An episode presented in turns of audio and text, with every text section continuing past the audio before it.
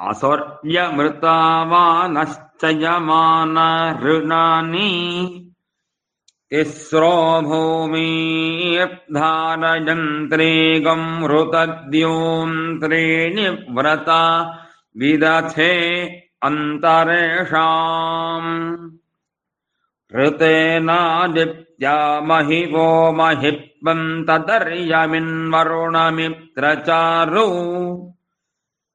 त्यान्नक्षत्रियागुम् अव आदित्यान् याचिषामहे। सुमर्डीकागुम् अभिष्टये।